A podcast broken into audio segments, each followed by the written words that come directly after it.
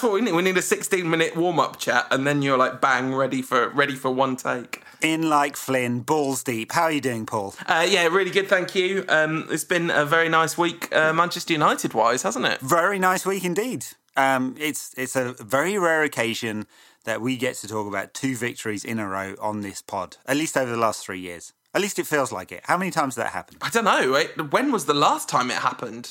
Uh, must have been September.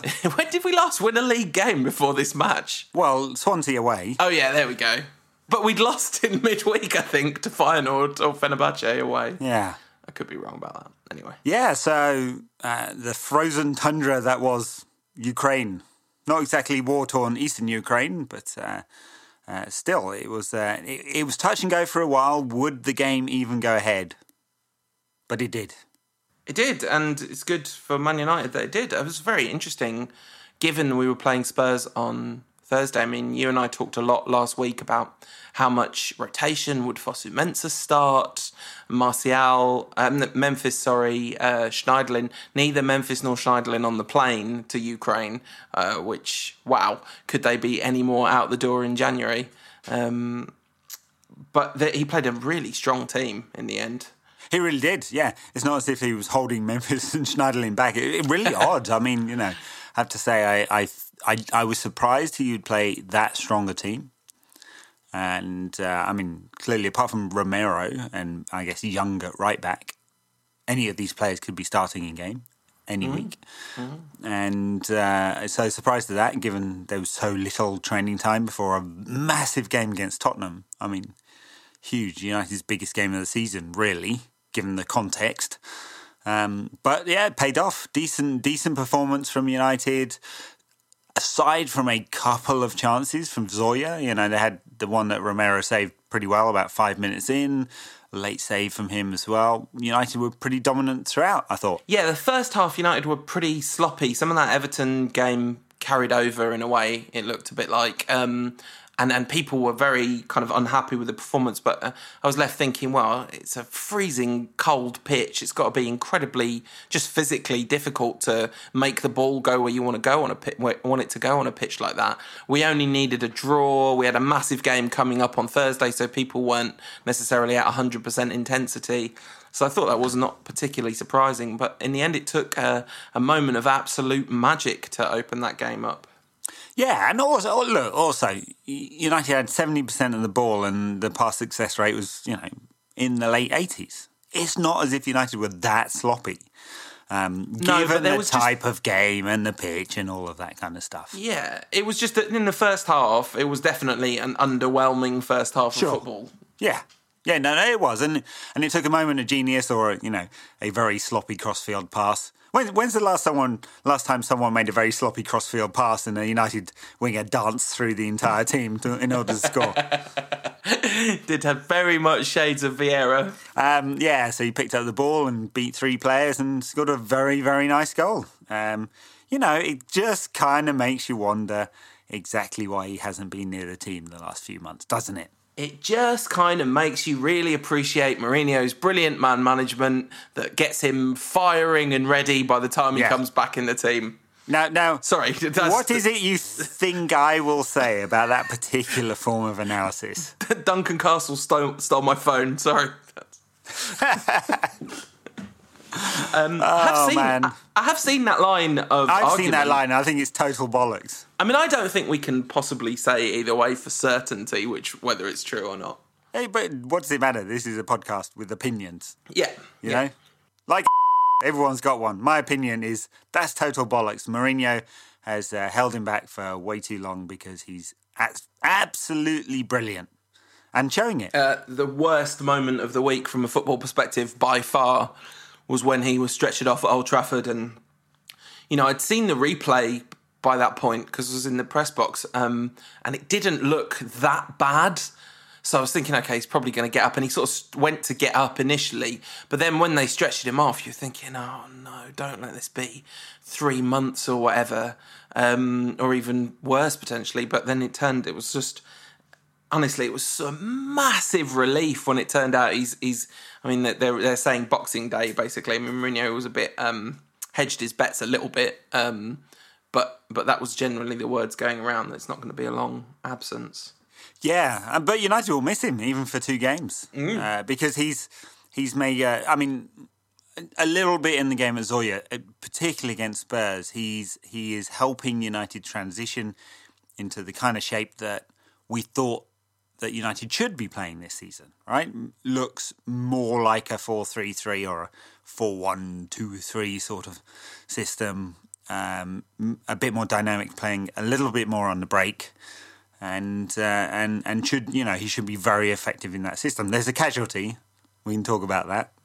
Um, uh, you know, which is a shame as well because it impacts United's ability to be subtle in the final third when United needs to be subtle in the final third. But um, you know, he's been he's been very very good in his few games back into the side, Mkhitaryan, and. And it's going to be a shame he's out. Hopefully, just the two games. I think he was man of the match against Zoria and man of the match against um, Tottenham. In addition to, I think he's been man of the match in four out of his five starts in the last four games. That's like, Yeah, I don't. I don't know who he awards this one. I, I don't know whether I'd. I mean, he was he was good against Zorya, and he scored a wonder goal. Obviously, I mean, I thought Pogba was excellent in the centre of midfield, really dictating play and driving forward and stuff. And Ibrahimovic had a good game as well. Um, the the that was those are all by fan votes on uh, United's Twitter that I'm talking about. Which Right. actually, I've said. I think I must have said this before on the podcast because it's one of my pet theories. But those are really insightful a lot of the time. Like they don't they don't Fan always votes. get it right, but it's amazing how often. Like I don't know, like a right back will have a really good game and win. Man of the match on that fan vote when you wouldn't necessarily expect it to happen, but there's a weird Yeah. wisdom of crowds thing happening there that you wouldn't necessarily expect. It's kind of counterintuitive. Yeah, I, I'm. I'm. Uh, I, I I do quite a lot of work in my uh, you know my other job, the one that pays me money. International super spy. international super spy using wisdom of crowds as a um, as a methodology. I'm not sure I buy it when it comes to Twitter Man United votes. I mean, No, but it's. Uh, I tell you, like, have a, have a look back. I mean, I, I agree actually. And, Uh-huh. if and that's true, Arsenal. Uh, you know, the most conspired against football team in the history of conspired against football te- teams. that's a slightly different. That's a slightly different uh, use of crowds. That's mob rather than crowd, isn't it? Um, yeah. Um, for for a while, I used to uh, vote for John O'Shea every week on that one. Um, the uh, is, I, I looked back on on we we won four games in that Europa League campaign, and the man of match in each of those four games was one of the summer signings. Um, and that was both across the fan vote, the uh, TV awarded vote, and uh, WhoScored's metric, which obviously you could argue the merits of, but I just thought it was interesting. So uh, for the fan vote, it went Ibrahimovic, Pogba, Mkhitaryan, Mkhitaryan. Uh, for the WhoScored, it went um, Ibrahimovic, Pogba, Pogba, Pogba, which I thought was really interesting. That he was. Uh, it's interesting that you, you pick him out against Zoria because he really did run the show in that game, didn't he? Uh, he did, yeah. Um, unlike the actual number ten, he didn't really, but you know, we'll. I, I was having a I was having a chat to a friend of mine, a United fan, today, and uh, we were talking about Rooney and how he seems to have, you know, the, the narrative about him was so strong, the discussion, and the big controversy about him being dropped, and now he's just he's just been accepted. He's a squad player, mm. and everyone seems to be accepting it, including Rooney. Which is perfect. It's the perfect outcome because It is. It is. a It's a very good outcome. What yeah, a and he's squad very good squad player. have, yeah. you know. Yeah, He- very expensive squad player. Yeah, sure, but but a good, very good one to have. I'd much rather we had him as a very overpriced squad player than uh, an underperforming, you know, linchpin of the team. It's a it's a much better outcome, isn't it? Uh, yes, agreed. And you know, uh, what's the worst that can happen with paying him all that money? It will reduce the dividend the Glazers pay to themselves. We didn't talk about the financials last uh, last time out, did we? Pretty dull. Uh, didn't you? Didn't you? I think I think you touched upon them. You, I, I'm sure I've heard you say the word dividend at some point in the last month. this is just some kind of residual memory. Cold sweats are coming back. God, he's going to talk about dividends again. Any minute now, he's going to say the word a EBITDA, and I'm going to start twitching. How's our EBITDA looking these That days? looks pretty healthy. Nice, good. I think you know we, we used to talk about financials a lot but that was when there was a lot to talk about with the financials, wasn't it? It, it was when things were a lot hairier. That's when we used to talk about them more. Yeah, I mean, look, they're not hairy at the moment, although uh, I suppose there will be some bean counters at Old Trafford somewhat worried about United missing out on the Champions League next season because that would have a significant financial impact. I mean, overall, the, the direction of the club from a financial point of view is very healthy. There's still a ton of debt, 300 x million.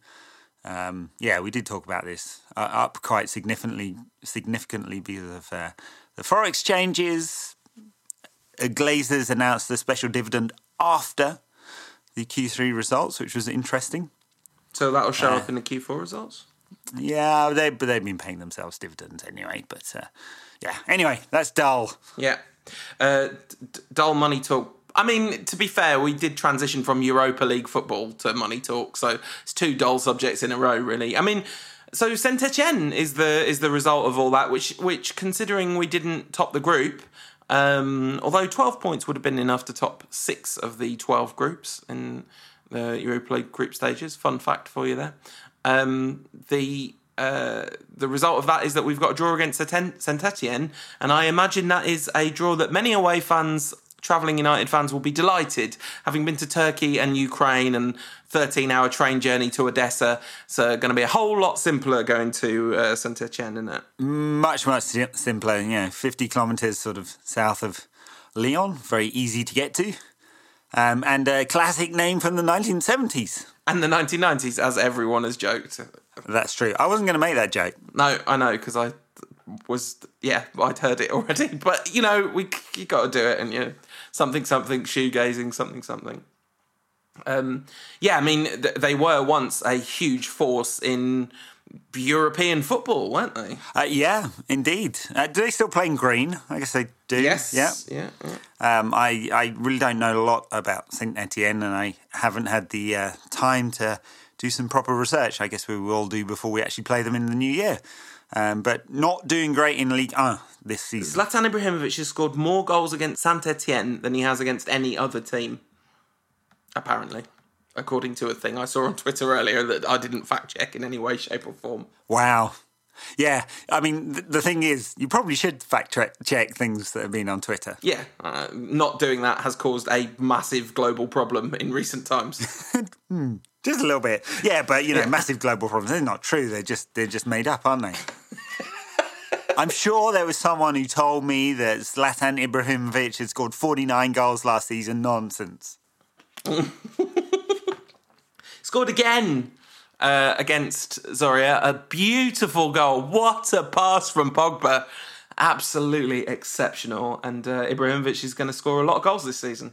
Definitely, definitely more than 20. He, he looks like it, doesn't it? Uh, on current form, he'll get more than that, although he did do that 13 game stint with one goal, so I guess that could come back. But uh, United seem to be set up to create and score plenty of goals at the moment, and he's taking them. It's kind of odd against Spurs. I guess we'll come on to this in more. He was, he was, he wasn't really part of the game, was he? Um, but well, I what? Let's let's just. I mean, I'm done with Zorya. If you're done with Zorya, yeah.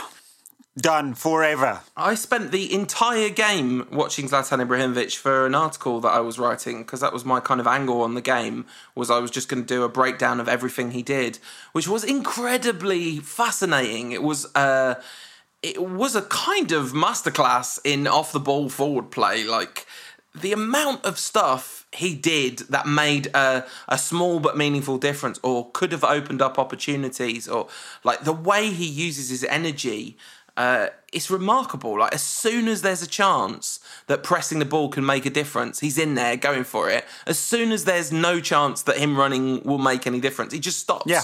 And like even even the Mkhitaryan goal, which Ibrahimovic's entire contribution was not getting in the way, it was it was really intelligent forward play. Like he made it very clear he wasn't interfering with play until the moment Mkhitaryan touched the ball, at which point he started sprinting off, taking a defender with him.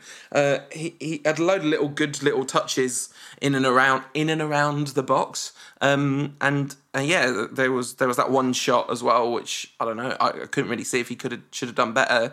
Uh, the one that Lloris saved at the near post. Uh, but yeah, it was it was a, a joy to um, to just to just watch him do not all that much, but do it brilliantly. Right, but what he doesn't do in games like that is actually make runs for his fellow attackers. Um, and and you know that's the challenge. So you know Mourinho talks about him being brilliant, uh, whether he's scoring goals or not. You know he's a very strong defender of of Ibrahimovic, and it's not like he defends players just for the sake of it, is it? um, I guess we'll come on to yeah. that. Uh, so you know he talked a lot about Ibra's. Uh, contribution and quality, even when not scoring. Now he's scoring; it's important. But you know, it's just it's just that the the there is this trade off, and, and the trade off is that he's not going to make runs into the channels. He's not going to help create space. Anthony Martial is, you know, he, he's playing sort of inside left against Spurs, and he's having to cut back all the time, look for support because there aren't there runs into the channel from his number nine, and um, you know, and and the thing is, I, I totally agree with you.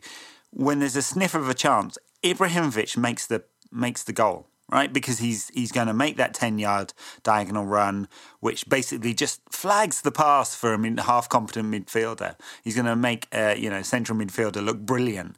Um, yeah, Paul Pogba's pass for him uh, to score the other day. Uh, half of that's about Ibra making the run in the space, you know. So I totally agree. Absolutely brilliant in those sort of attacking third spaces, but.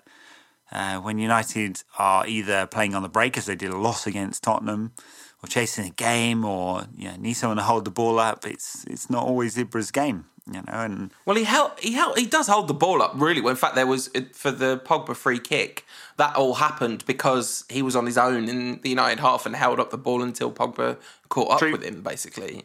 Um, so with his back to goal, he can definitely hold up the ball, no problem. I mean, people just patwang off him when they come near him, don't they? Um, and and you know like you say he he does make those 10 yard runs. And and of course it's a trade off of course he doesn't have absolutely everything. But there really aren't many players who are as good as him. So like the things that he does well he does so well that the trade-off's worth it especially especially when you've got Martial on one side of him and Mkhitaryan on the other. Because then he can do wonders on counter-attacks because he can just slip them through you know which he's great at as well so I don't know. I don't. I he definitely didn't look like he was causing a problem. Uh, his net contribution to that game against Spurs looked heftily, heftily in the positive column from where I was sat. But you know, I have big rose tinted spectacles, so take that for what it's worth. But you know, yeah.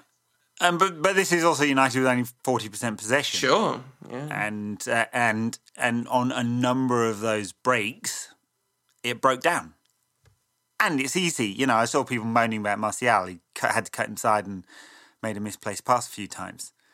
That's because he didn't have an option in front of him. But there were also times when Ibra like offered an an option inside to allow Martial to continue the run. You know, uh-huh. um, so like when he drops into, he's kind of you know he's a, he's a nine and a half, isn't he? That's that's that's his whole game, and he's very and in fact that's one of the reasons. This is very sad, but it's almost one of the reasons why you can afford to uh, make the, the Mata trade off because some of that nuance and subtlety around the box is provided by Ibrahimovic. Yeah, not really. I mean, you know, he he's not he doesn't do sixty passes a game. No, he's no, not going to no. rank in the the highest number of passes in the final third per game. Of course, in a big European five, or get anywhere near the number of assists and stuff like that. You know, it's like it's it's it's it's not really the right comparison. Of you know, of course, he's great with the ball at his feet, and uh, you know he's super strong. He's going to turn and bring players in. Um, it it's just his lack of all round movement because he's thirty five uh, means United play in a certain way. Yeah, but it's a it's a great but, it's know, great to it, watch. It, like the way that United play is great to watch. I've got no complaints about. I mean, uh, compared to I know it's kind of obviously it's not the benchmark we want to set, but my goodness, compared to the one all draw at the beginning of last season or nil nil maybe it was uh, against Spurs, like this was just just light years, light years better in terms of the way United play. Like there's so much talent and and and Ibrahimovic is an absolute joy to watch. You know, it's like so. So that that makes up for. a lot. And I'm not saying, by the way, that he fully replaces Mata as a as a as a standard number ten. I'm saying he does some of that job. So that you're you're not hmm. losing the full Not, package. yeah, n- not much. I, I, I- don't, I mean, I think- think, I don't think that's true. I think if you look at the number of chances he's created this season, it's difficult to say he doesn't do much chance creation because he's created a lot of chances this season. No, but he's not going to dictate the flow of play, play in the final third. So what it ma- what it means if United are going to set up in this this kind of four three three system is they have to give away the ball.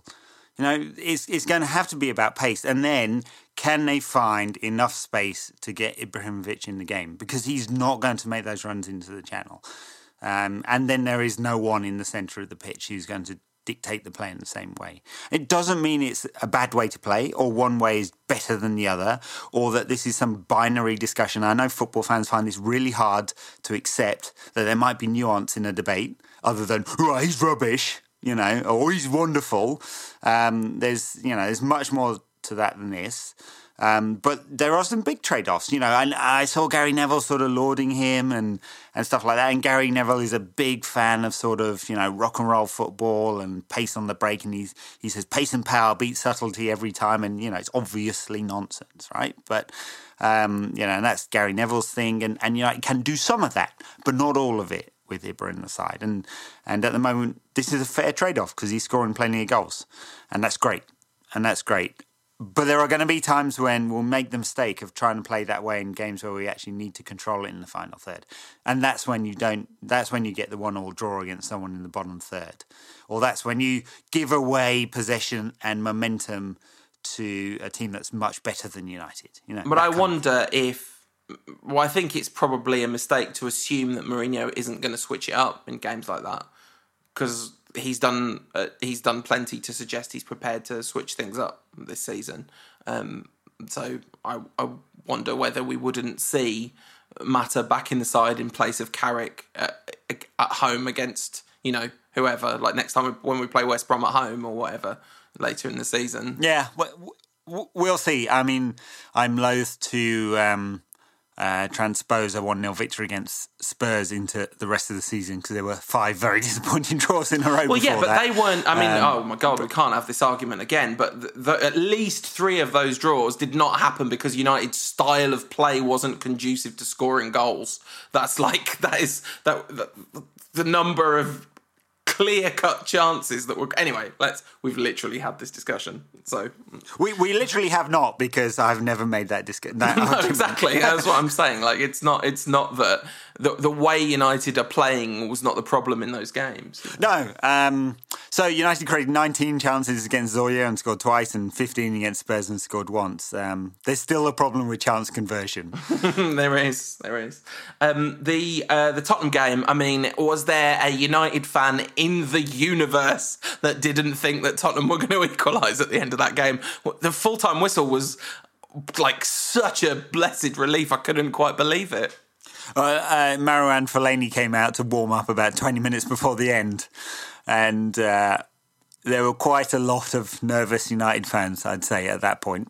Wow, we've got to talk about it. Well, we've got to Um, talk. We got booed and then clapped. And, you know, as is, I mean, but the booing is a surprise because that's not really the United way. The clapping is not a surprise. That is the United way. I'm sure there weren't too many pe- people clapping who were going, "Yeah, Marouane, yeah, get him on. He's awesome."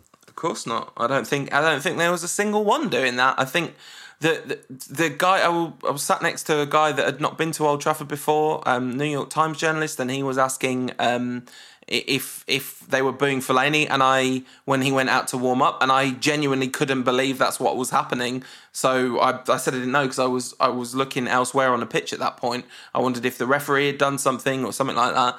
Uh, but then, of course, when he came on as a sub, because in fact, when um, and when he came on as a sub, the same thing happened. There was there were rapturous applause for I think it was Herrera that came off, and then as soon as uh, Fellaini came on, the booing started, and then and then people were really really cheering for him because, you know, I mean, I've seen people say uh, and a few people have messaged me on Twitter and stuff saying, like, there's a guy messaged me saying he doesn't even understand. Like in American sports, you would always boo a player that's uh, playing so badly. Um, and you know, is is reluctant to bang on about a kind of culture of a club and what what's special about the team or whatever. But I can only remember a substitution being booed twice, and both times they inv- involved Fellaini. Like the last one was CSKA in Moscow when he came on for Martial, and that was more about Martial coming off. But outright booze for a player coming on at Old Trafford. It, I mean, do you ever? Rem- you've been a lot more than me. Do you ever remember that happening? No, I'm sure there are times I've forgotten, but really not. I mean, uh, I remember the time that the press claimed that United fans had booed Ryan Giggs, and I was Yeah. I was at that game and certain that it hadn't happened, hadn't happened. But um, you know, maybe um, no. I'm finding it hard to recall times that this is the case, and I don't think it's right either. I don't, you know, he's No. a calamity of a footballer, uh, but it's not like he doesn't give a toss. He clearly does give a toss. He he tries hard. He just should never have been signed by United and shouldn't be playing games. It is unbelievable that he's played more than hundred games for United, um, and he's been a disaster in like you know ninety of them or something. Um, but yeah, I'd say no, he's been a disaster in 40, extremely average in uh, 50, and good in 10. You Yeah. know, that's about about right. Yeah, Um, yeah, yeah, and and pretty much every United fan looking at him warming, up and going, "Oh no, don't bring him on!" And then, for the love of God, Marouane, I know you've only got two minutes when he finally did come on, but just go play up on the wing somewhere so you can cause no damage, which is what he did, which was perfect, you know. But don't boo him; he's he's a United player. And and I've seen people going, oh, well, what's the difference between booing him and like having a go at him on Twitter or whatever? And it's just a world apart. It's a completely different uh, thing. You're you're in the stadium. Like you do have a job as a fan in the stadium, and that's to support the team. It's really straightforward.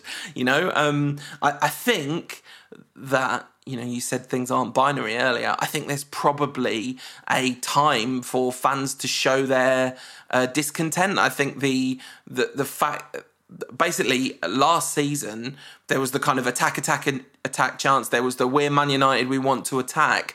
And only after it became abundantly clear that that van gaal wasn't listening to any of that that's when people started booing almost out of frustration. And I, even then i didn't think it was brilliant. But to, to single out an individual player for boos in the stadium for a poor performance well i mean for being a calamity it, it's it's just I mean, it really isn't the United way, and and the reaction of the rest of the crowd, the kind of what I presume are the older heads in the crowd, kind of made it really clear that it's not the United way, didn't it? I mean, so afterwards, um, there's a couple of funny things about that substitution. First of all, uh, immediately beforehand, uh, Rooney, Blind, and Mata were all warming up on the touchline together. We only had two subs left, and it was like, oh, brilliant! He's not going to bring Fellaini on. Then he called them back in and sent Bailly and Fellaini out. Then when Mkhitaryan was injured, Bailly and Fellaini were right down by the Stretford end, and Mourinho's like waving at them frantically to get one of them to come back, and he kind of does a gesture, meaning like the shorter one of you, the shorter one of you. Bailly kind of points at himself and says, "Do you mean me?" And Mourinho's like, "Yes, obviously, I mean." It's good. It's good hand gestures. Not not the tall one is basically the message. Nice. Yeah. Um, so, yeah, let's not do that again. Uh, the good stuff in the Spurs game. I mean, it was exciting to watch United play on the break. Not the kind of performance you kind of expect from United, I suppose. You know, at home, you expect United to boss the game and control it, and um, but very clearly set up to spring into attack down the wings. That worked well. I thought Pogba didn't have the kind of domineering performance he, he that he had in midweek, uh, but was effective. And Herrera was outstanding again. Again, Again, yeah. I mean, every week he looks like a United captain, doesn't he? Um, having to go at the ref, having to go at the opposition Yeah. players, putting in tackles all over the pitch. Superb. Uh, Phil Jones. I don't I'm- like. We've hardly talked about him. We mentioned he's doing well a few times, but I'm not a superstitious man. But every time I go to start talking about Phil Jones playing well, I'm like, oh, don't want to mention it. Don't want to curse it. Don't want to break him.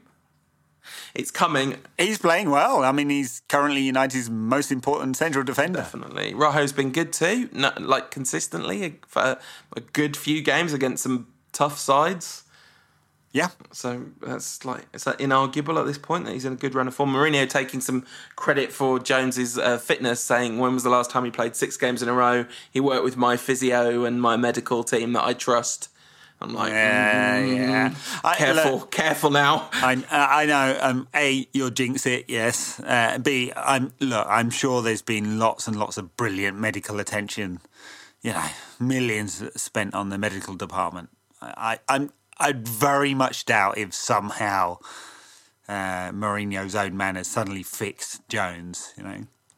And if he has, uh, someone's going to be asking some serious questions soon, aren't they? Uh huh. Um, but yeah, that's uh, it's it's lovely to see him playing well, and he It's is great, and it is only six games. Would you be surprised to hear that he'd like slipped on a mince pie or something like that? That's exactly what's going to happen now, Ed, and it's going to be your fault. Sorry, Phil. Sorry. Um, other good performances in that game. Well, um, really, there weren't. There wasn't anyone who wasn't good. Maybe Darmian looks a bit ropey at left back. Just um, Well, he just wants to tuck in all the time, and I think it really. Um, two things that Martial wasn't particularly good, and I think the two things that really affected him were one, a the conversation we just had about the movement ahead of him, uh, and b Darmian tucking in, and Martial was exposed on his own and had to tuck back all the time, um, and and he was a bit wayward with his passing as a result. Yeah, I mean, it's who would have predicted that Matteo Darmian would be United's starting left back at this point of the season? I mean, he's got to be like I don't know, fourth choice on most people's lists, I guess. Yeah, uh, behind who? maybe Shaw third ahead of Rocco. Blind. Is he ahead of Rocco? Maybe. I don't know. I mean, uh, at some point he definitely was uh, behind Rocco in the pecking order, wasn't he? But uh, it's just it's just really bizarre that in a in a team that's in a club with so many left backs on its books, we're playing a right back at left back. Yeah. Cameron Borthwick Jackson back in January, maybe. Uh, yeah, probably not. I mean, you know, he's selected to be out uh, on loan for the season. read his story today that um, uh, Mourinho doesn't want Sam Johnstone to go to Wolves because of their treatment of Borthwick Jackson. Wasn't a story. I just read a tweet. Nice. Must be true because everything on Yeah. Twitter is definitely true. definitely. Yeah. Uh, and the whole of the internet. Uh, angry Jose, Jose Mourinho has stopped talking to Manchester United TV channel's number one commentator. The special one won't do pre and post match interviews with MUTV presenter Stewart Gardner following awkward questions about the Reds' recent results. What has Stuart done? Have you asked him about this? I, I haven't, but I have uh, asked him to do an interview on the podcast, and he said he will. So um, I- don't know how much he'll go into that subject, but I'll at least gently mention it, I guess. Well, it can go two ways, as far as I can tell. One, he's going to give you a very safe PR interview, Yeah. and you're going to probe him and be a bit too nice about it, and he's not going to say much about it. Yeah. Two, he's already been sacked, in which case it will be absolute podcast gold. or, or three, I mean, and this is the rogue answer, and I don't think he's going to do this. He's just going to spout off, uh, and he will get sacked as a result of the podcast. I do. I do not want that to happen. I definitely do not want that. This is why I could never be an actual journalist because I would just feel awful if something like that that happened. There's no Rottweiler in there, is there? You know, you wouldn't you wouldn't be chasing the Pulitzer Prize, would you? I just go I, I, press conferences. I get really annoyed when all the journalists ask really newsy questions instead of questions about the football. Like, That's their job. That's why they're there. They don't want to. Uh, John Cross was there, which made me really want to ask an obscure tactical question because of uh, that tweet that he did the other week saying he hates it when teams play three at the back because journalists try and show off asking tactical questions. I, I, I did not do that in the end. Um, the, the press conference was kind of interesting. It's the first time I've seen Mourinho for ages because the last two times I've been there, uh, Rui Faria was on press conference duties. Mourinho definitely better at press conferences than Rui Faria, who does have his own special charms, but uh, it, it was nice to see Mourinho in good fooling uh, after that one. And Pochettino said he thought Tottenham had had as good chances as United, but United had been more clinical, which I, I, I didn't, that was not my impression of the game. No, not not mine either. I mean, Spurs did create a good number of chances. Definitely. Um, not great chances though. Good number, but not great ones. Yeah, it was. Yeah, I know. I, think- mm, I think Spurs would probably, given the amount of ball that they had, uh, I think they will be disappointed that David De Gea hasn't had a worldie. The the amount of ball they had was an interesting it's an interesting number because it didn't feel like United were it wasn't the kind of counter attacking performance where United are under the cosh, was it? No, no, no, no. I think I think United just structured it like that, right? They didn't press high up the field. They were happy to drop back. They let Spurs have a lot of the ball uh, through the you know, two thirds of the pitch. Um, and I mean, it was clear at times that actually not everyone was on the same wavelength because some of the players were pressing and some weren't, which is a total disaster. But they seemed to sort it out after about 15 minutes or so.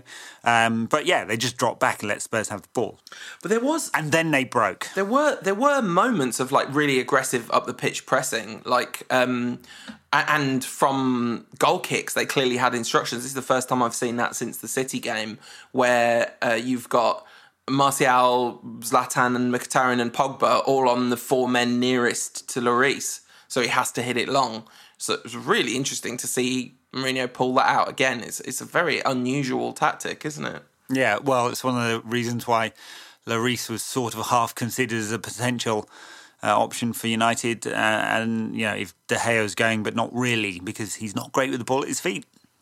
So it's uh, it's clearly a, a Mourinho tactic in, in specific games. That um, Yeah, uh, we didn't talk about um, Pogba's absolute belter of a free kick, which smacked off the crossbar. That would have been that would have been yeah. I, you know, I'd have I'd have creamed my pants at that one. I, I nearly did anyway. The disappointment. It hurt. It really hurt. That one. Thought that was in. Really thought that was in. Beau- a beautiful, beautifully hit free kick, and he really should be taking them because Zlatan is not hitting good free kicks this year. No, that's right. Um, what else can we say? Uh, Matteo Darmian got absolutely roasted by Moussa Sissoko for the last 20 or 30 minutes, didn't he? Uh, Um, the, uh, the Danny Rose got absolutely roasted by the Stretford End, who were really quite so quiet for most of that game. They were just little. There was probably like ten minutes of noise out of the ninety, which I I mean, obviously it can be quiet Old Trafford, but I wasn't expecting it to be like that for this game. I think it, I think it was nerves.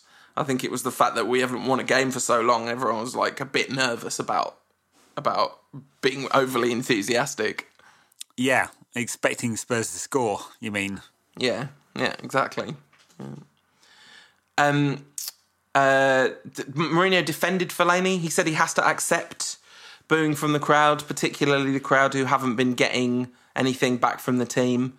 And then he said, I mean, in terms of results, I mean, in terms of endeavour, effort, performance, the team couldn't have been giving any more. Yeah, yeah, yeah. little, little. Nobody really picked up on that, but I'm pretty sure that was passive aggressive.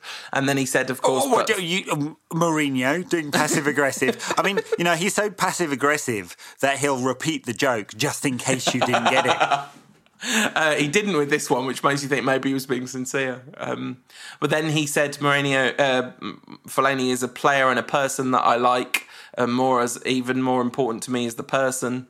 Right, damning with faint praise there. Yeah, very nice. Yeah. Um, He's a nice yeah, man and a really bad footballer. But he said he's a, as a player he has my trust. I was like, you want to be more careful with your trust, mate, because uh, there's many things Marouane Fellaini deserves from his manager. It was nice to see him publicly support him. I think. I don't think there's anything wrong with that, really. Um, but yeah, So, shall we take some Twitter questions before we go on to preview Crystal Palace and West Brom? Sure. A friend of the show, at Maz underscore man underscore United, says, Where are my car keys? We get this question from time to time. I don't know, but surely you should get one. I've got these little, uh, they're not called tiles, but they're like tiles. They're sort of Bluetooth tracker things that are all on all my keys, and they link up with my phone, and they will tell me when my phone is out of range of my keys. nice. Do it. That's like the old, in the olden days, it was that thing that you whistled and it, it made a noise. No, well, this is all, it's a Bluetooth mesh. Nice. So that means that someone definitely knows where all your keys are at all time. Apple, probably. Yes, Apple does, yes. But, you know, hey, I've given all my personal data away to them anyway. Doesn't seem like anything bad is going to happen on any kind of global scale because of that, does it? Definitely not. Um, Uh, seems like this might be Jose Mourinho's first choice 11, says at mango underscore carrot. Is it good enough to be able to oust Mata? And who'd you buy to replace Carrick in the long term? I mean, I, I still maintain that I think Mata's going to be really important this season, not just in terms of rotation. Wouldn't be at all surprised if he starts at Crystal Palace, for example. Um, well, now Mkhitaryan's out, he's obviously going to start, isn't he? But um, I think he'll he'll rotate for Carrick some of the time as well. Um, and I think we've had that Carrick replacement question loads of times. Yeah. I'm just not sure that exists. No, not a direct Carrick replacement. He was he was good against Tottenham again. Yeah. Um, I, not clearly not a standout in the same way as others were, but I thought he was uh, very effective. Dele Alli had a very quiet game, for example. Um, yeah, there's no obvious replacement, and yes, sometimes Herrera may play a slightly deeper role, and Mata will come in. Uh, it it you know Mourinho is a pragmatist. It's not necessarily the case that he's going to play four three three this season. It's a shame, isn't it? We can't find a way of getting Mkhitaryan, Mata, Pogba, Herrera, Martial, Ibrahimovic, and Rashford all in the same team. I'd like to see it though, like a two-three-six or something. Imagine if Jose Mourinho, in a, the deepest twist of irony, ended up being the manager to bring back 236. it would be good. And That would also be twelve men in the team, so it'd be cheating. But I, you know, I agree. Should definitely go for it. Um, well, 12 men in the team might be the only way you could actually get Mkhitaryan and Mata and all those players in the same team. Uh, I mean, I mean, I don't even think it's uh, uh, particularly, certainly not more defensive to go to 4 2 3 1. Replacing Carrick with Mata is hardly a pragmatic move, is it? It's a, it's a pretty attacking move, in fact. No, no, I mean pragmatic in terms of you know playing Dif- teams yeah, for games yeah, and yeah. yeah. He doesn't have a philosophy, No. does he? No. Uh, at Luke underscore Lamo says, "Can we finally say? Can we say with finality that Rashford really isn't a number eleven, or just not a Mourinho number eleven? No, I don't think anyone ever thought Rashford was a number eleven. No, he's not a number eleven. He really needs some time up front. He really needs some time through the middle because uh, his confidence is going to suffer if he keeps playing out wide for 20 minutes at the end of game. I mean, I, I don't think I think rotating him out of the lineup has been very sensible, but I, he's got to start coming on for Ibrahimovic. We've got to start getting 3 0 up in games so we can bring off Ibrahimovic and, and play Rashford through the middle a bit.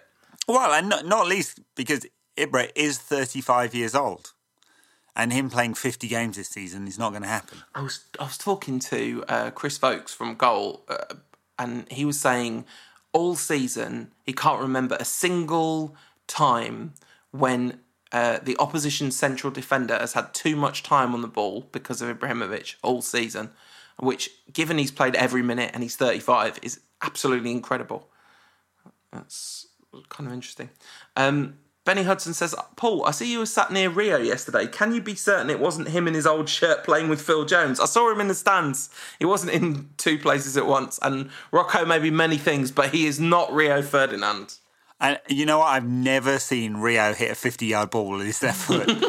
no chance. At Sutcliffe says, when driving once, I saw Quinton Fortune do that slow run, fast walk thing. Is there a name for it? It's called power walking. There you go. Ne- never, never let it be said we don't give you anything. Uh, at Badman Bugty says, is Phil Jones the most ghetto player at United?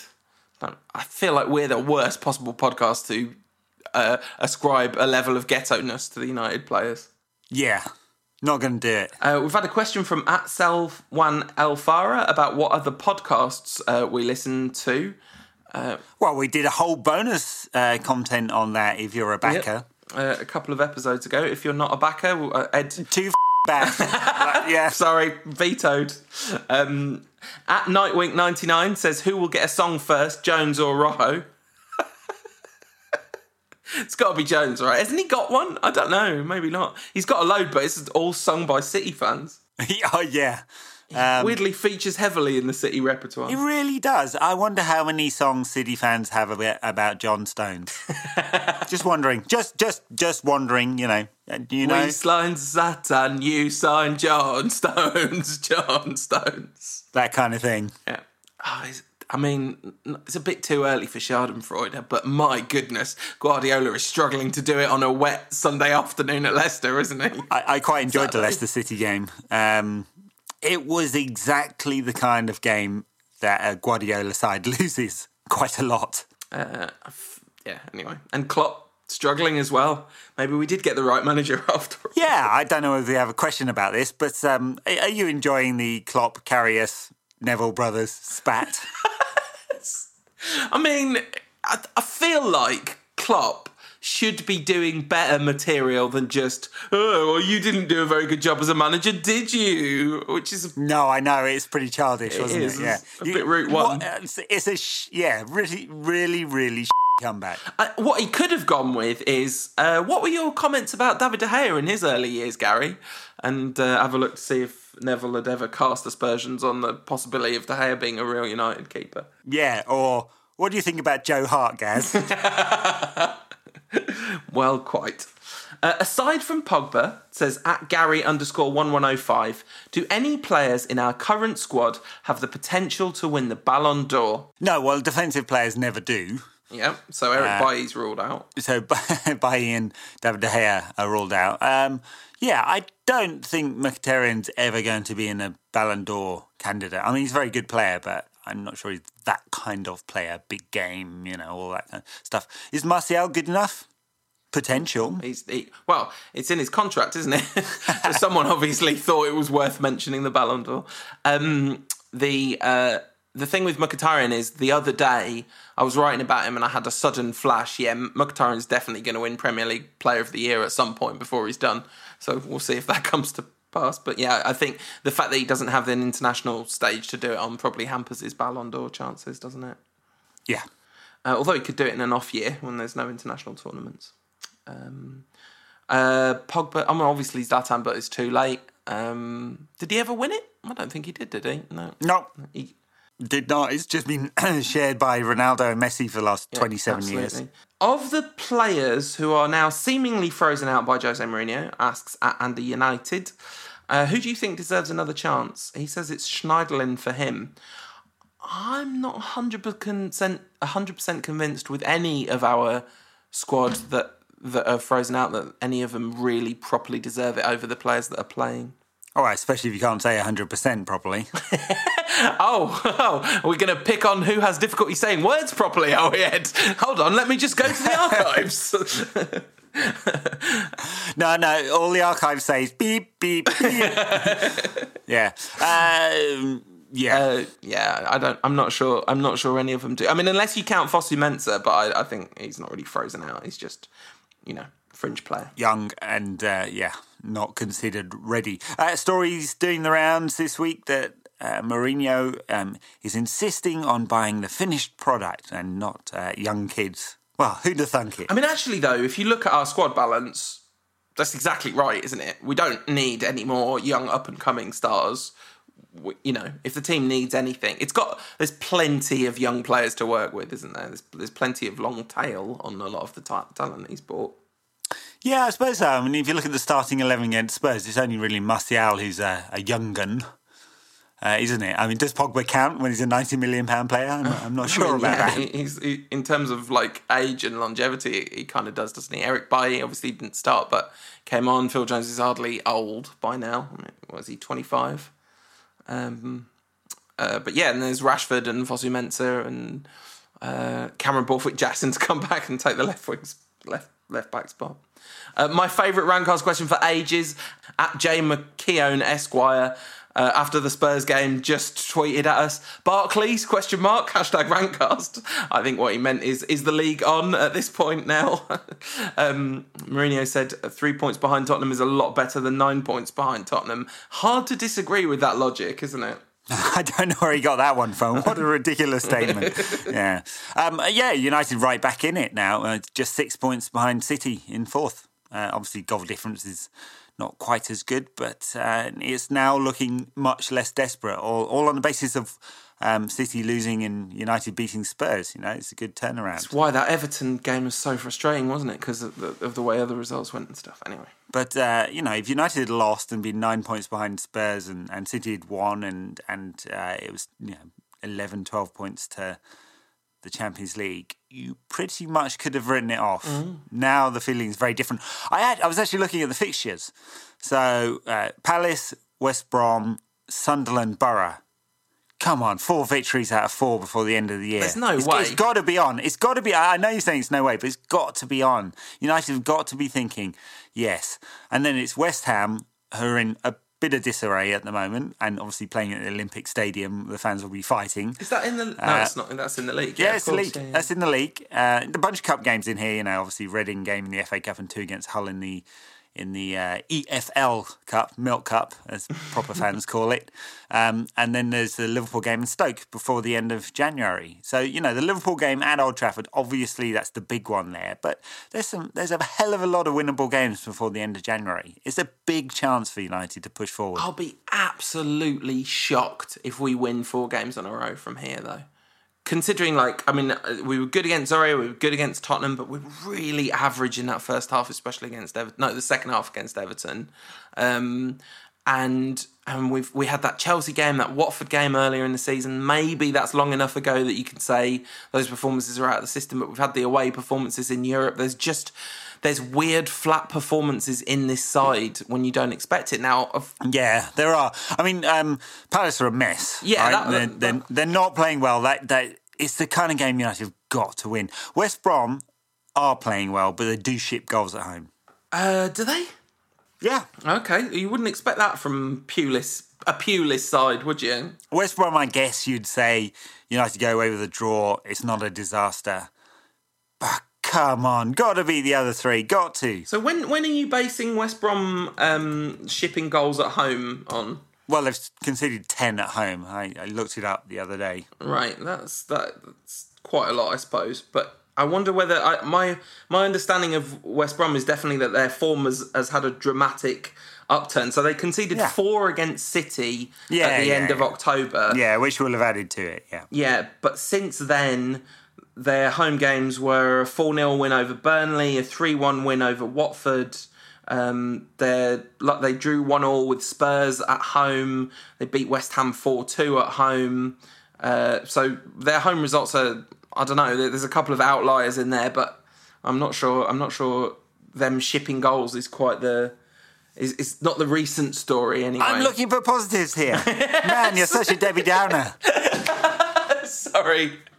Uh, and Palace, talk about being a Debbie Downer. You're right, of course. Palace are a complete mess, but they haven't stopped scoring. Yeah, Like, and Wilf Zaha is playing very well at the moment. He's uh, is he? Uh, wh- wh- what's he been called up for? Nigeria? No, Ivory Coast. Ivory Coast. Which is which is big, isn't it? That's like he could do a lot. Um, yeah, there. yeah, and you know, I know he's played a couple of times for England, but he, I'd say he's well within his rights, uh, Mm. given how England dumped him very quickly.